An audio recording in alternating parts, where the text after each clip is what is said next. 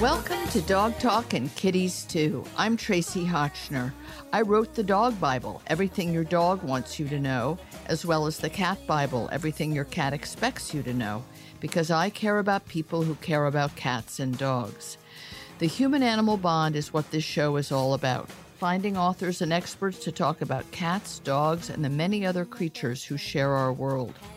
This is listener supported WLIW FM, Long Island's only NPR station in Southampton, serving eastern Long Island and southern Connecticut over the air at 88.3 and at 96.9 in western Suffolk.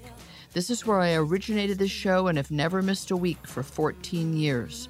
At radiopetlady.com, there's a podcast library with more than 750 episodes, along with my other Pet Talk podcast shows. Dog Talk is a production of Pet Media Inc., which is solely responsible for its content. This show is made possible with the support of Dr. Elsey's Precious Cat, the privately owned litter and cat food company founded by Dr. Elsie, a feline only veterinarian in Colorado, where he created a variety of litters as well as inventing clean protein cat foods based on the protein found in cats' natural prey. This show is also brought to you by Weruva, the Forman family owned pet food company named after their rescued kitties, Webster, Rudy, and Vanessa, where all their recipes in cans and pouches are human edible because they're made in a human food facility. My guests today are Anjani Anand in southern India, who's the Senior Community Engagement Manager for Repurpose Global, talking about how we need to be more aware about our plastic footprint. Jeffrey Burton will be here with his new thriller, The Lost, and Dr. Xie, the most famous acupuncturist in America who has taught the vast majority of veterinarians how to be acupuncturists and founded the Chi Institute, will be here to talk about his lifetime work. I am so delighted to be reaching around the world to help the world be a healthier, safer place uh, with less plastic in it. I've been introduced to a quite extraordinary group called Repurpose Global, Global, and I'm so pleased to have Anjani Anand from Bangalore in southern India, who's the senior community engagement manager, to talk about what they're doing to reduce plastic or re- maybe even reduce a, a, or increase awareness of the plastic mess that's around. I learned about it through Earth Animal, that's one of the sponsors of this show. And while they make a lot of pet products, their their emphasis in the last few years has really been about the planet and green and reducing waste and re, repurposing and recycling. So, Anjani, it's wonderful to have you here, and I'm very excited to meet you as part of a company doing something much bigger. It's global and it goes way beyond the pet industry. Do you have many industries reaching out to you to make partnerships? Hi, hi, JC. It's a it's a pleasure to be here to talk about everything that we do at Repurpose Global. Um, and yeah, that's right. We have um, mostly CPG consumer packaged goods brands um, that span across all types of sectors like mom and baby care.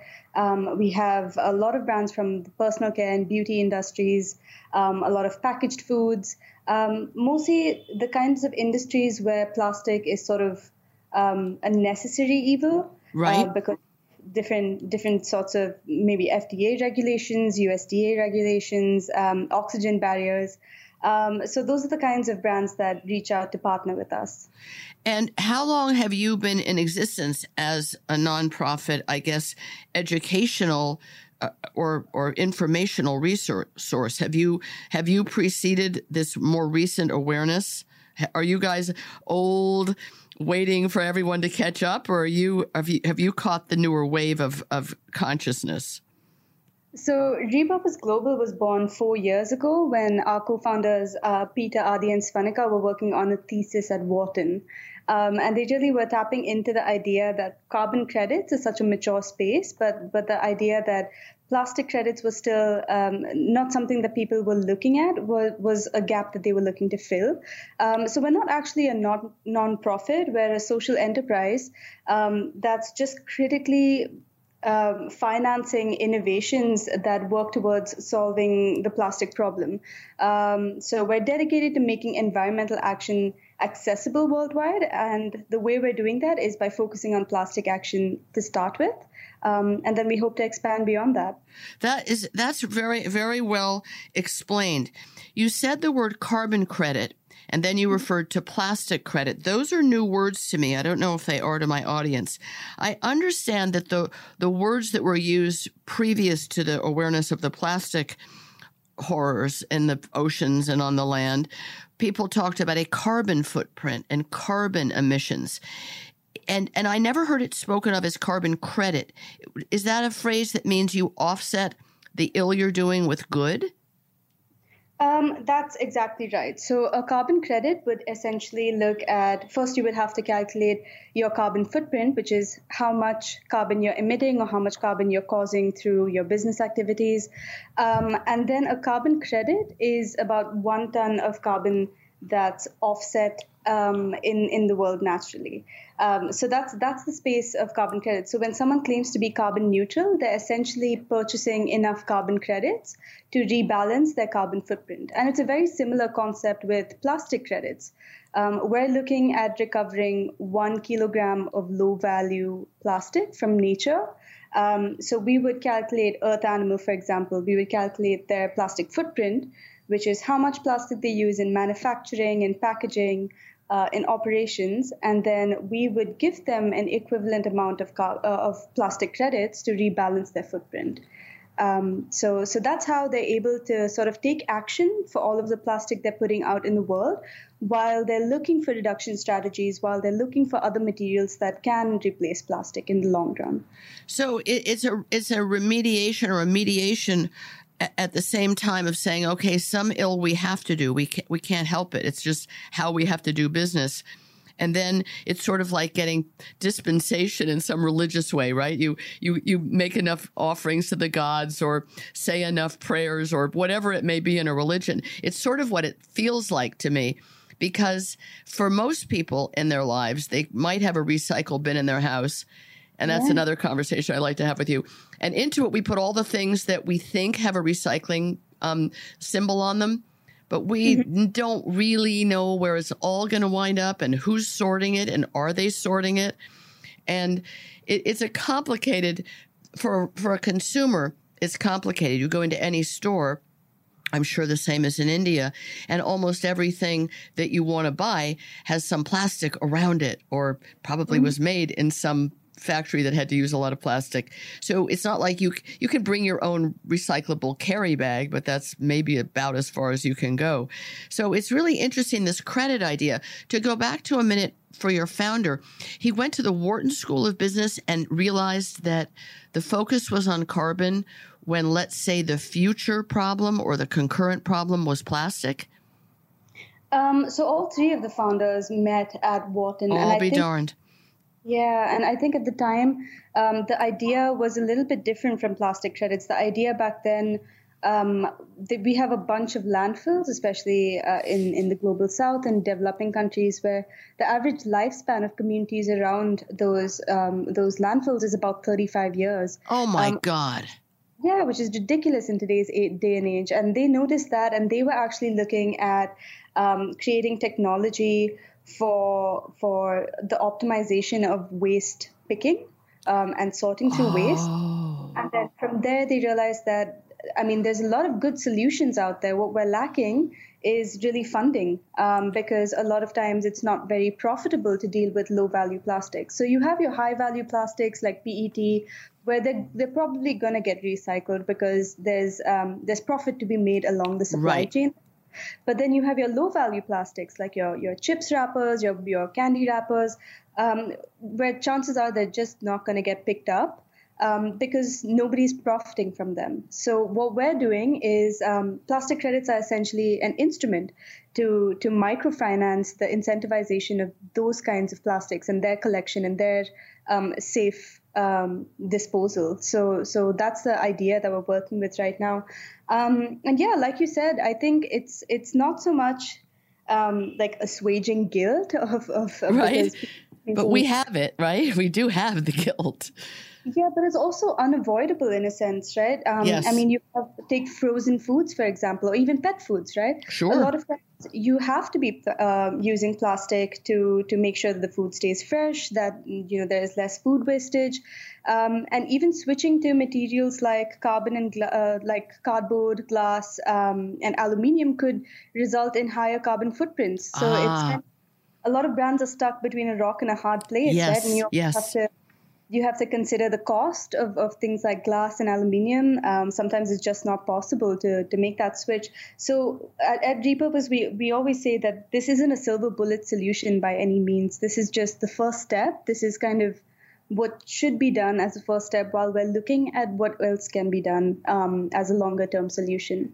But isn't that really what we're we're all hoping for? Is a company like yours that says we have a, a way to begin to ameliorate the problem because that silver bullet is probably in this form of a fast silver bullet never going to come. So if we all just sat around bemoaning it, feeling guilty, wringing our hands, not knowing what to do with the lovely bag that the wisdom food from earth animal came in, which does plague me because you think, wow, in another country, somebody could, you know, carry their their wood home in this bag, or they could bring their rice home in this bag, or whatever. But uh, we get this idea that when we put it into our recycling bin, we're not really doing anyone a favor. And I want you to correct me about this because while it may have a recycle recyclable insignia on it, if it's not a one or a two, if it's a number higher than that, again, it's a kind of wish fulfillment. Like later on in life, we will find a way to do something with this because right now we don't know. So is that true? Those higher numbers, if you put them in the recycle bin, no one's actually recycling them? And does it make it harder for them to recycle what's in there that is now currently possibly recyclable? Um, I think that's a bit of a tricky one because it isn't like it's impossible to recycle some of the lower numbers. Like um, LDPE, for example, is is lower than one or two, but it is possible to recycle it. Again, it's just a profit. It's a profit question. So um, I think in the U.S. last last I remember, there's about 32% of all waste is of all recyclable waste is actually being recycled. So you're right in thinking that everything that you put into the recycle bin is not getting recycled.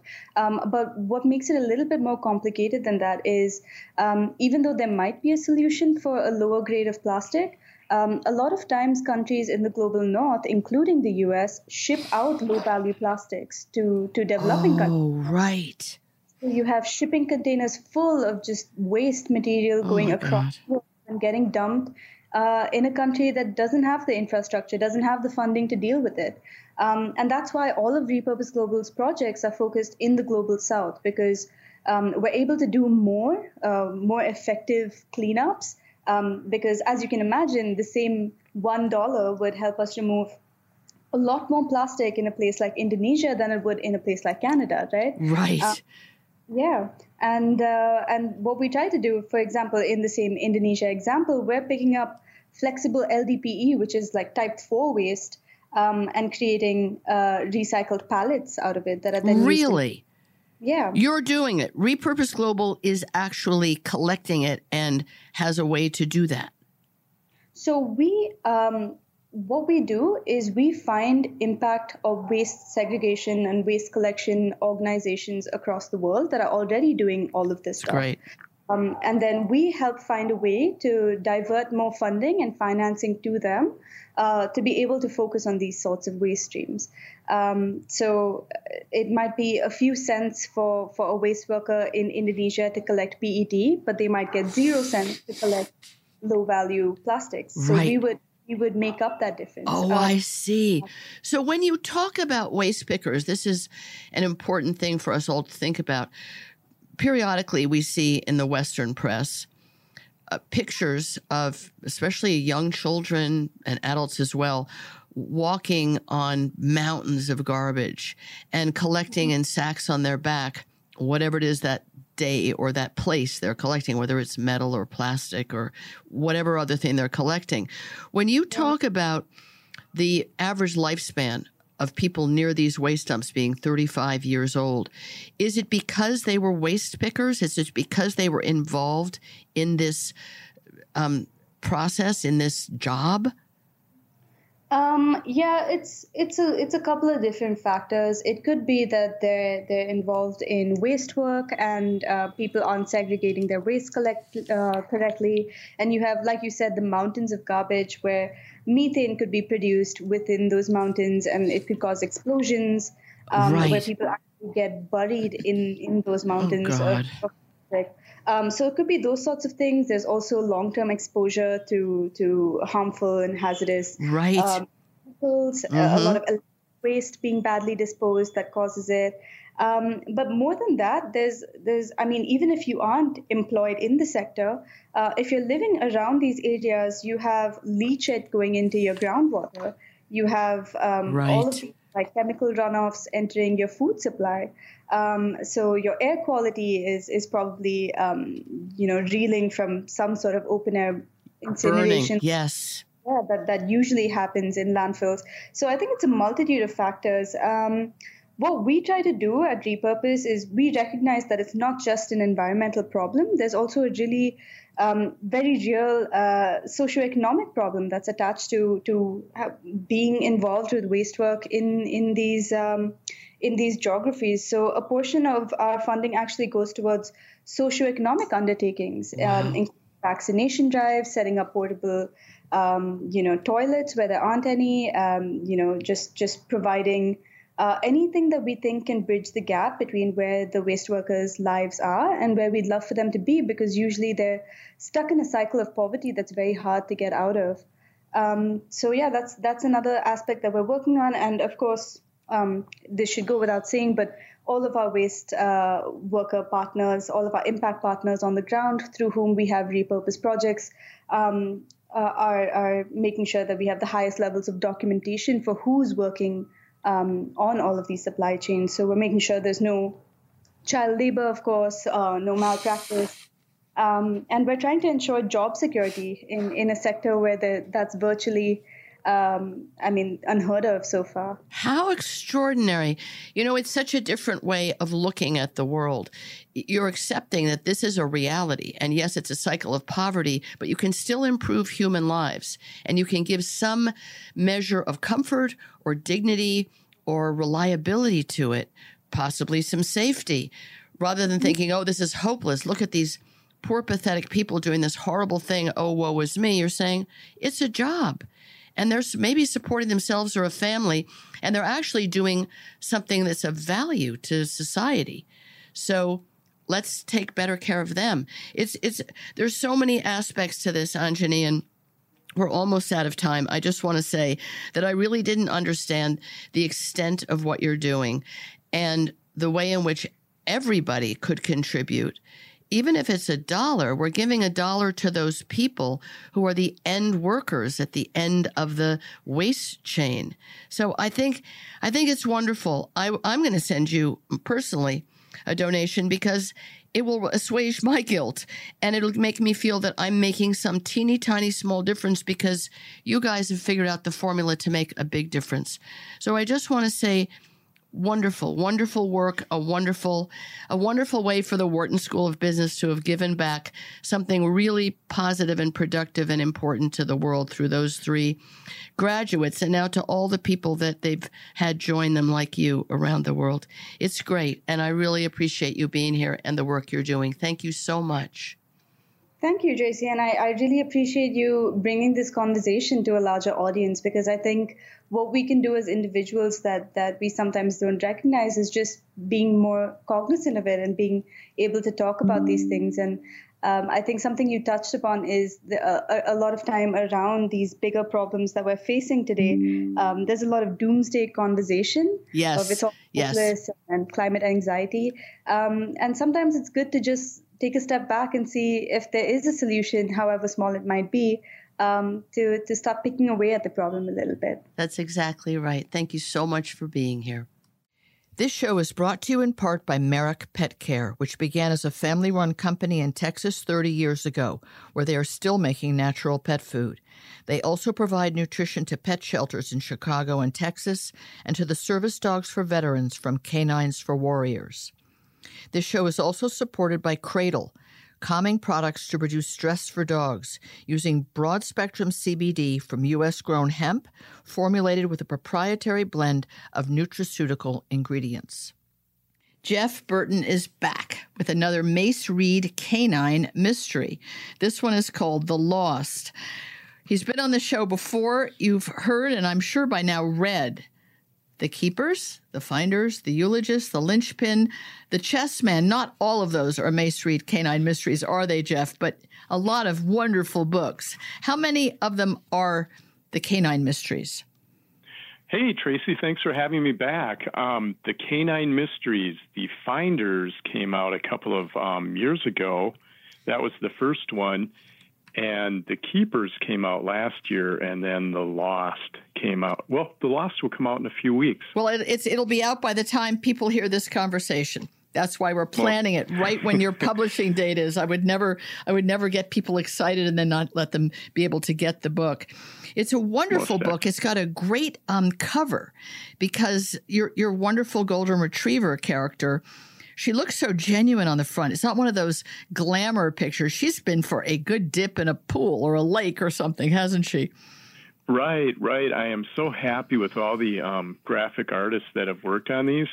You know, they'll they'll run them by me, and I just I just go, uh, it's great. That's fantastic. It is. It's wonderful, and that's Vira, who is um, the golden retriever. Now, right. in this book, you you add another canine uh, sidekick finder, very good finder. Right. In this one, um, we have a puppy named Billy Joe. He uh, Mace tends to name him after songs, and so Billy Joe is from the Bobbie Lee Gentry "Ode to Billy Joe." Um, that Billy Joe McAllister jumped off the Tallahatchie yes. Bridge. I won't sing. I don't want to drive away any listeners, um, but I have I have a lot of fun with Billy because Mace also knows him as Bill the Roller. And he takes, I think, I think a lot of folks in the audience have dogs, and, and you definitely have stories of things that the dogs have rolled in. Oh yeah. And um, in this case, I kind of carry it to the next level. I, I had an Australian Shepherd that got away from me once, you know, bolted out the door and was gone maybe 15 seconds. I have no idea how she knew exactly where the pile was, but she came running back, just just smelling. Um, and so I had a lot of fun with with uh, Bill, and I've got a um, currently I have have a beagle named Milo, and so I, I remember I was writing a chapter on Bill and having a lot of fun with him, and then I took Milo for a walk, and we've got a lot of nature trails nearby, and we were going down a nature trail and he did that thing where he's sniffing and I could see the pile. And then he Uh-oh. started to you know tilt the shoulder. Yeah yeah. And and I dove for it Tracie. I dove for it. And I, I, I thought I I thought I made it in time Tracie but but I didn't. And uh, I, I had to wash the collar. I tried to um I tried to go on the cheap and get that shampoo, um, that no water shampoo, you can just kind of rub on them, but but no oh, way. no, that doesn't work when they've had a good pile to roll in. No, it's why I I definitely have embraced the washable collar because somehow you oh, can yeah. get it off the dog, but the collar requires a stiff brush and some uh, and some laundry soap or Dawn or something. Yeah, they're they're very good at that. I, how much do you think your own dogs, past and present, have sort of drawn you into having a series which is very doggy. They're they're very intense mysteries. I mean, they're really very driven by plot and by serious, violent, and confusing things that people do. But the dogs are are in it. How much do you think your own history with dogs has inspired you to make sure there's always a dog around? Well, I think um, the Mace Reid series has kind of allowed me to merge my my love of dogs with my love of writing mystery thrillers, and I take little bits of um, characterizations from dogs that I've had, and you know all the different oddity, the little personality quirks, and I tried to kind of kind of load them up. I mean, Vira is the um, the the hero. She's kind of his prized pupil, human remains detection dog and there's also um, Sue, who's a male German Shepherd who's kind of the, the alpha, and he's kind of patriarchal and cantankerous, and he thinks he runs the household, and he, you know, maybe he does. and then he's got um, Delta Dawn and Maggie May, a couple of short-haired farm collies that are wonderfully lovable, except when they're trying to drive Mace insane. And they'll kind of they'll give him odd looks now and then, and I, I have that from from um, oh what was that? No, that was my Australian Shepherd. I'd, I'd pick up my keys or something, and then I'd look at her, and she'd be looking at me, and I'd start patting my pockets, and I'm like, where did I put those?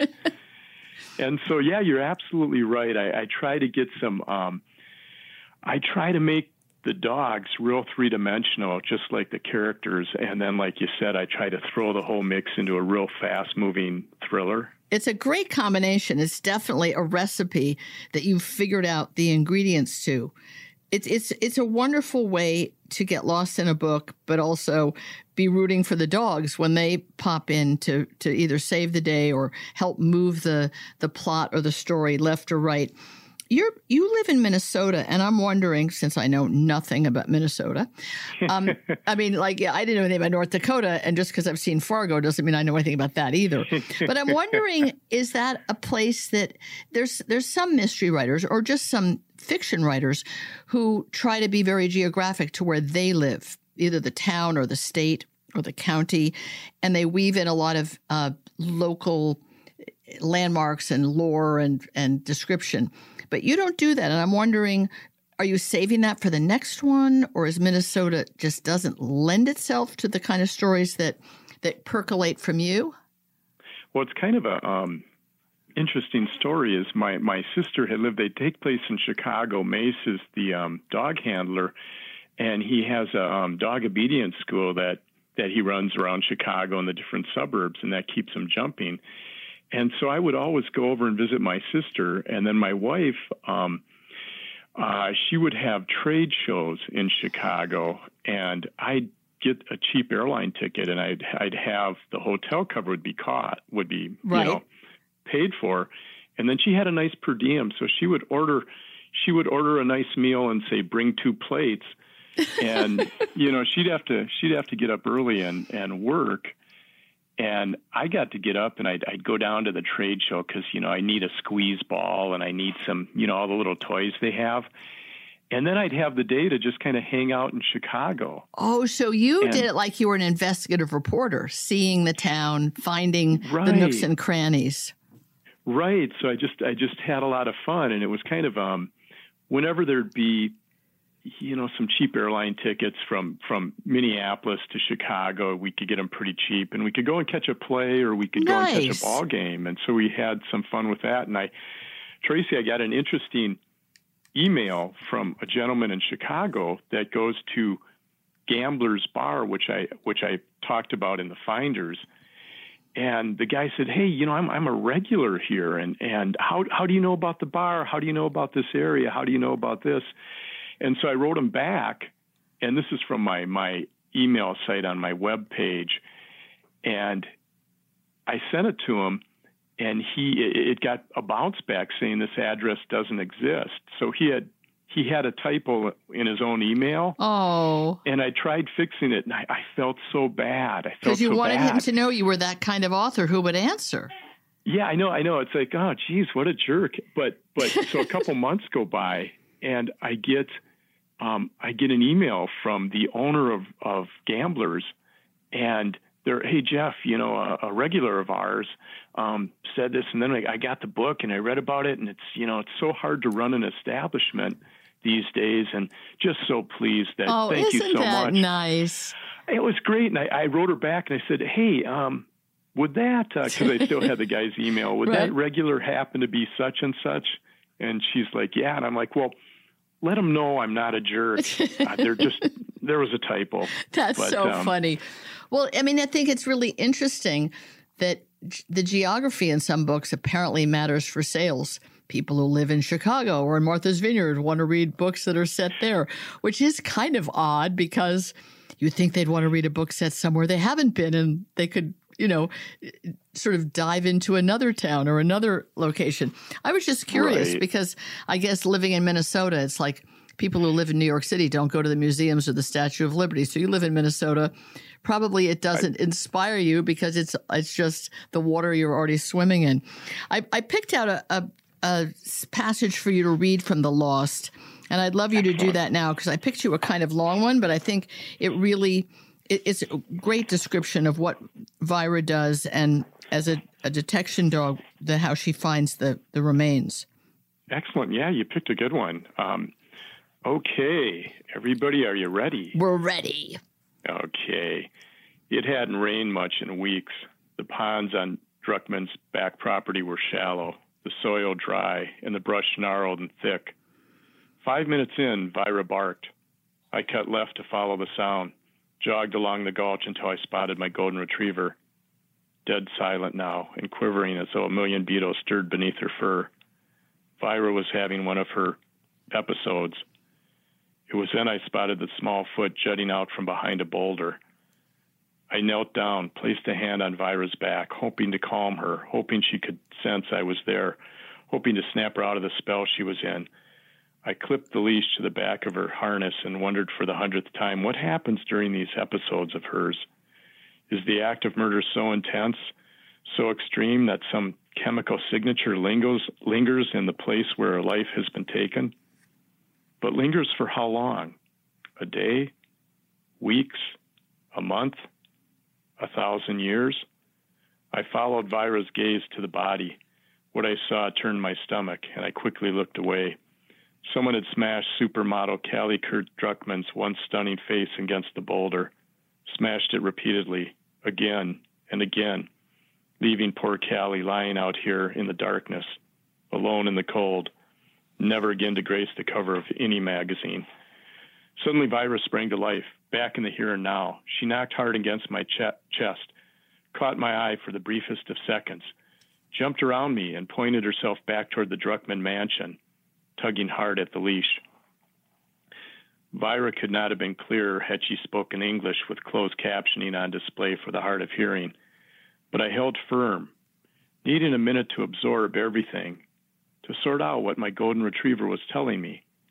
A flash of movement, and I spotted the agent who'd flagged me past the entry gates, cutting into the ravine from the opposite side of the thicket, slowly approaching, his eyes focused at the base of the boulder on what had once been Callie Kurtz. He was one of the agents who'd been helping us search the brush and the muck at the back of the Druckman estate. I tried recalling his name, but came up blank. A horrible sight, the agent said after a long moment and lifted his head toward, toward me. I called Squires and he's on his way. The nameless agent held a cell phone in one hand. I'm going to go wave him and the others over, try and keep them off to the side, off whatever path those bastards took. I'll go get 'em," I said, standing. You should probably stay here, secure the scene, or whatever whatever it is you need to do. Okay, the agent agreed, but keep to the side by the bushes and stay off anything that looks like shoe prints or any other tracks they may have left.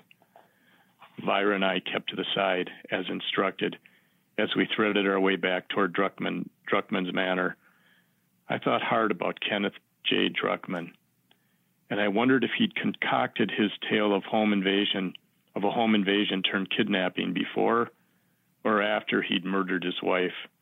You see, if Vira peeked into your soul, if she's captured your chemical signature at a murder site, she gets aggressive.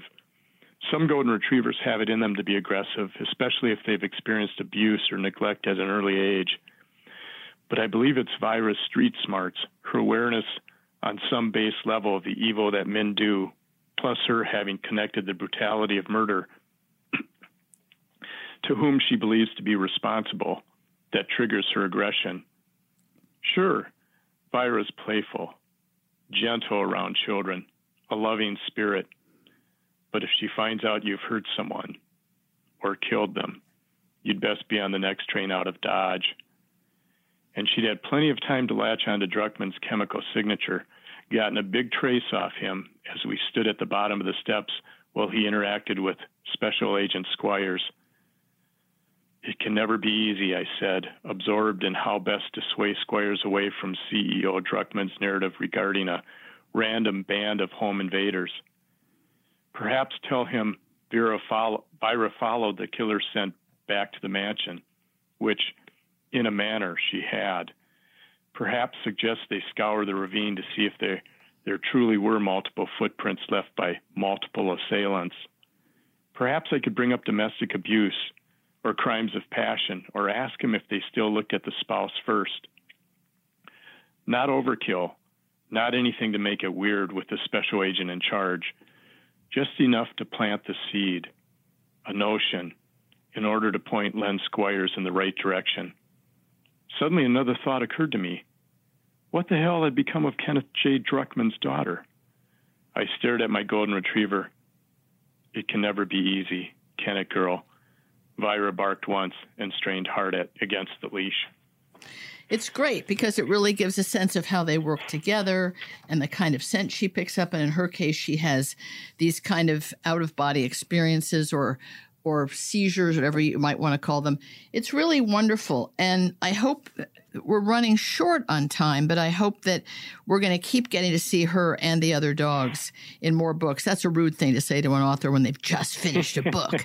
but of course, you didn't just finish it. It takes a while for it to get published. And knowing you and your and your uh, prolificness, you probably are are at work on another one. But it's really wonderful. It's it's great in this time in life to be able to escape from all the realities that we're dealing with and and escape into somebody else's nightmare as one small nightmare for this family instead of the big nightmare for the world.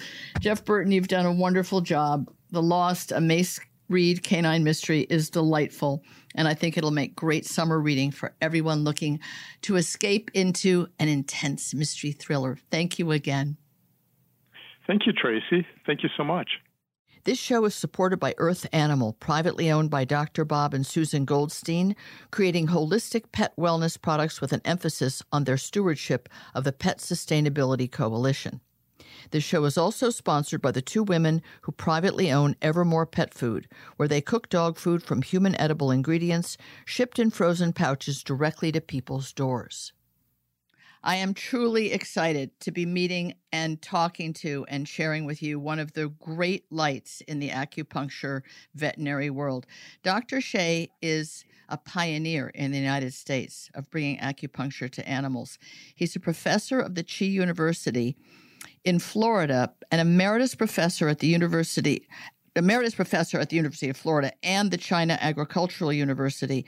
Every veterinarian Dr. Xie that I have ever met in the United States who practices acupuncture or hopes to practice it has been trained by you.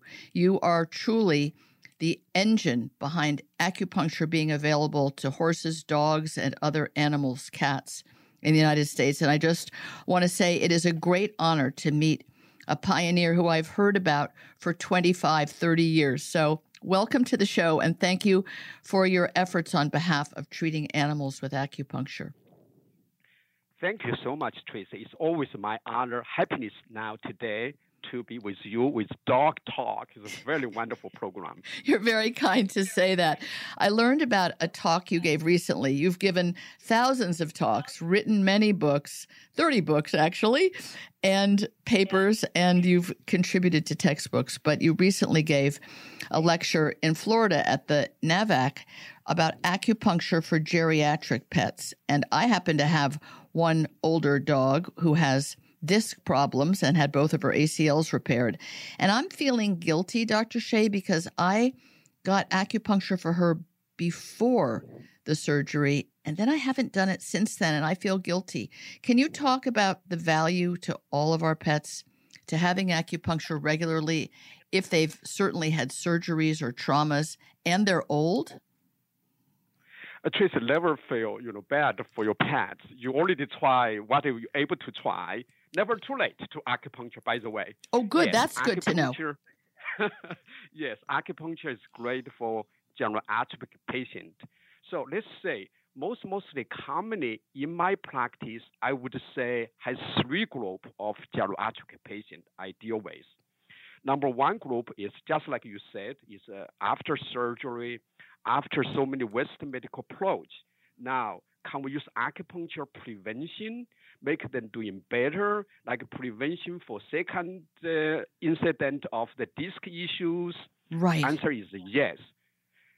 And the second group of the conditions that's more commonly used for general pain management. So we can use uh, Rimadyl, conventional medication, but then a lot of the client worry about the side effect, diarrhea, vomit, for instance. So in that concern, now instead use pharmaceutical drug. Now we can simply use acupuncture for pain management. Works great. The third group, I call this sometimes from conventional medicine, there is no choice. For instance, I often say 14, 15 years old geriatric patient has a multiple disease, dry eyes, skin conditions, liver conditions, renal failure. The owner is great. The parents give so much for their pets, but then the dog walks slowly. Is painful. A lot of clients tell me, Dr. Xie, I'm, I am so painful to watch my dog Yes. to walk because they're so slow getting up. They are so painfully to walk every single step. Now they already use pain management, but then the dog just life quality miserable. That's right. Can we help those type of the dog? One, Answer is yes. one of the things that, that you're you're mentioning is something that I really try to point out to people. If your dog or your kitty has trouble getting up from lying down, they do it slowly. They're in pain. They're in a lot of pain. And Americans, I don't know about other countries and I don't know about China, they look at it and they say, yeah, well, he's just old. But acupuncture does give away. I also think there are supplements that can help, but acupuncture gives away to re- relieve or reduce that pain because most of us don't want to give a pain medication twice a day like Rimadyl or Deramax. For some dogs, it's very bad for them, as you said. But a lot of people, like you said, they don't want to use Western chemical things that cover up the pain. Does acupuncture actually change the way the brain receives the pain message? Answer is uh, a lot of things we don't know, but one thing we do know is acupuncture can release endogenous opioid, for instance, like beta endorphin. So they can block the pain pathway when that pen pathway was blocked, and then pain relief. So that's actually a lot of things now with uh, research behind. We know why acupuncture work because they do block the pain pathway. They block it. So I had Yeah. read years ago, I, I lived in California for a long time where non conventional, non traditional integrative medicine and nutrition is sort of endemic, right? It's not like the East Coast where everybody's sort of practical. So I right away tried acupuncture and chiropractic. I had a bunch of pain problems. And I, I didn't have luck with the acupuncture, but I wonder if it was the acupuncturist until I moved to the Hamptons and met a half Italian, half Brazilian human acupuncturist. And after a year and a half of treatments two to three times a week, the pain I had lived with for 25 years and nothing had helped was gone forever. So I'm wondering, does it matter the the person who's giving the acupuncture? Does should I should everybody decide if, if it doesn't work with one acupuncturist, veterinarian, try another one? Or do you not think it's so much of the individual practitioner that makes the difference? Tracie, that's the great, great questions. When I first come to United States, 1990, I was amazed. A lot of people practice acupuncture is totally from what I practice. Exactly. The make the acupuncture reputation is not good at all. So definitely, this is almost like surgeon. You know, you, you go That's to right. different surgeon, you Mhm. get a different outcome. So we are training acupuncturists. They know what they're doing. But some of them, they go to the one weekend course.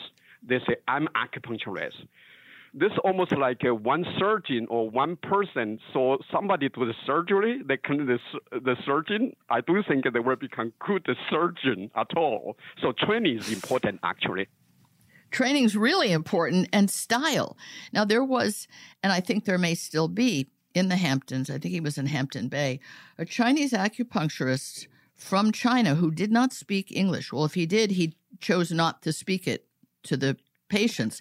And he did this very unusual and I found unsatisfying after six or eight treatments for a dog I had at the time. An injection with a very thin needle, let's say like a diabetes kind of needle, and he injected vitamin C into the point where you would put a needle, maybe with electrostimulation or not, but you'd leave it in for what, 20 minutes, 30 minutes? He would just inject mm-hmm. the vitamin C and you'd be home in five minutes. Is that something you've ever heard of? Yes. So acupuncture was developed 3,000 years ago. Many, many use the needle, but the advanced ways the modern medicine actually help some of the concept. So for me, acupuncture basically gave the signal, gave stimulation for acupuncture point. We can use needle stimulation. We can use pressure stimulation. Vitamin C is part of pressure. When you inject that, they're able to make locally getting pressure stimulate. In addition, there are nutritional uh, may consider as well. Vitamin C has a lot of good sense. So maybe synergize with local pressure. With vitamin C, the body has a more holistic or synergized response and then getting good response. So that injection of vitamin C, just an injection, like you're giving a shot in Western terms, but it's into an acupuncture point, that can be as valid as putting in a needle that you leave in for an extended period of time? In, that's a great question too. In veterinary medicine, what we often use vitamin B12. I think it's the same. We can use vitamin C, vitamin B12. And also that depends on clinical conditions. Right. Okay. So for, for example, if I have KCS, dry eyes, we need a lot of local point to work with the dry eyes. The local injections of vitamin C, vitamin B12 actually may be better and safer. Think about your Right. cat has an eye problem, it's already uncomfortable. You put a bunch of needle around the eye, right. your dog will be squashed and the needle might Yes. be penetrated to Yes. eyeball, which Yes. is not good. Now you're much safer to inject the B12 or vitamin C into the point, make the point work by itself. So that's actually a great technique for Oh, a lot of conditions. That's fascinating. So, is dry eye a condition that you see in like an English bulldog? What kind of, or mastiffs? What kind of dogs get dry eye? I've got dry eye. I didn't know dogs got dry eye. What is it? Yeah, certain of- breeds? Uh, No, actually, a majority of the dog getting older, there, there could be any breed could be has the dry eye. Some of the Oh, uh, high could be more common. Yeah, now old geriatric patients, there are a lot of dogs that do have the KCS dry eye problems. By the way, acupuncture works beautifully for them. that is fabulous. It's so it's so fascinating to me to learn the ways in which acupuncture can work. But to you, it's it's um, a day at a, a walk in the park, a day at work. Uh, uh, is it true that in China, maybe before the revolution, I don't know. I used to read that that full surgeries were done on humans without any anesthesia or pain medication, just, if you will, just acupuncture being done for the pain management during surgery. Is that really true? Uh, answer is two is acupuncture for pain management. So, like for instance, after surgery, we just use acupuncture for pain management without any conventional pharmaceutical drug. Right. And there are some misunderstanding sometimes. Some people say acupuncture may help to acupuncture anesthesia to allow the surgery, but I still feel surgery is good. Use sedation first. Now acupuncture just more for pain management. Yes, uh, that is definitely we can use acupuncture for post-operative pain management. So, do you wish you could get even more veterinarians to be trained so that in a vet hospital, leaving aside COVID, where people, you know, couldn't be in the hospital and the animals were released even more quickly, would you like to see dogs after an ACL repair or spinal repair or any other kind of a surgery? Would you like to see acupuncture utilized right away so that these dogs don't have to be on five to 10 days of, of painkillers? Definitely, definitely. You know, medication is good, but then some of the side effect we know that is not good for for the dog. So I would like immediately after surgery, we can use uh, acupuncture as the pain management instead of pharmaceutical medication. And I do wish more and more doctors, clinicians able to learn this special modality to apply to their daily practice to help more pets. It would be fabulous. You've trained over 10,000 veterinarians from nearly 100 countries. I, in America, just in my small circle of colleagues and, and interviewees, every almost every vet that I've talked to that wasn't already acupuncture trained by Dr. Xie at the University of Florida wanted to become. And it's it's quite demanding. It, it's quite a course isn't it? You have to spend quite a bit of time with you which is as it should be. But what does that training entail for a veterinarian who's already a vet? So in general yeah training is always important. And so what we try to do is we kind of hybrid combination with online and on-site. So we put the theory in online, so students are able to study the theory before come to on-site for clinical, more hands-on lab training. So I feel that the module works best for those busy doctors now. They don't they need to fly so many times, right? Maybe two trip to Florida and learn those clinical application with combination with online knowledge learning. They're able to practice acupuncture effectively. So, is this something that you've seen older veterinarians, meaning not fresh out of vet school? Maybe they've been practicing five, ten, or even more years. Do you see them embracing the idea of acupuncture and making the commitment to study with you? That's a great question too. I would say there is a two group. Some people they say, you know, veterinary medicine changed a lot is now become more and more female doctors. Dr. Xie, I wish I learned this 10 years ago, yes. just after graduate, but I need a marriage, I have the That's baby. Right. Now my children grown up a little bit, and now my husband more stable. Now I have the time to Florida yes. to learn acupuncture. So I do say a lot, a lot of those uh, uh, senior clinicians now started to come to Florida to learn acupuncture. Well, I think it's wonderful. Does the University of Florida do you keep a, a, some sort of a list where you can put in your state or maybe your city or county and see if there's an acupuncturist there? Yes, at Chi University we do have the list for those of the doctor who have been trained from Chi University, so they can go there to say their uh, credential or training background. So those doctors will be I trust them will do good job for your pets.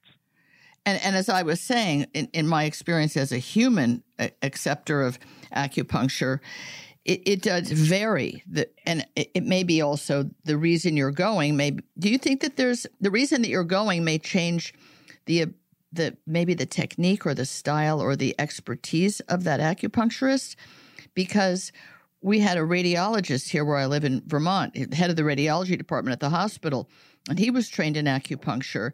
And he was treating me for something with my knee. And I said, You know, I have these terrible allergies, but I've tried many times with acupuncture and it didn't work. And you were talking about needles around the eye.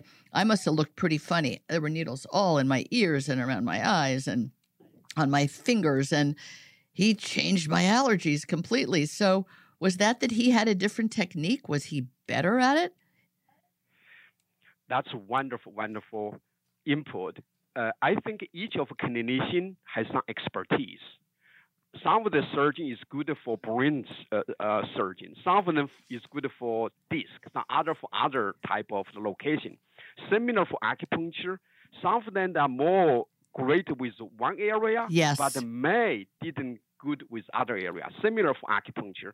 So one of the things we try to achieve at Chi University, actually, we create master degree programs. So for those basically, they will study expertise. If are interested in eye, they want specifically eye area, that's their expertise. Wow. So they will have three years of master training oh my goodness. for the eyes. So in the future, I will expect where more and more acupuncture go to more specific area, just like you mentioned about, you know, your your personal acupuncture is good for allergy. That's that's great.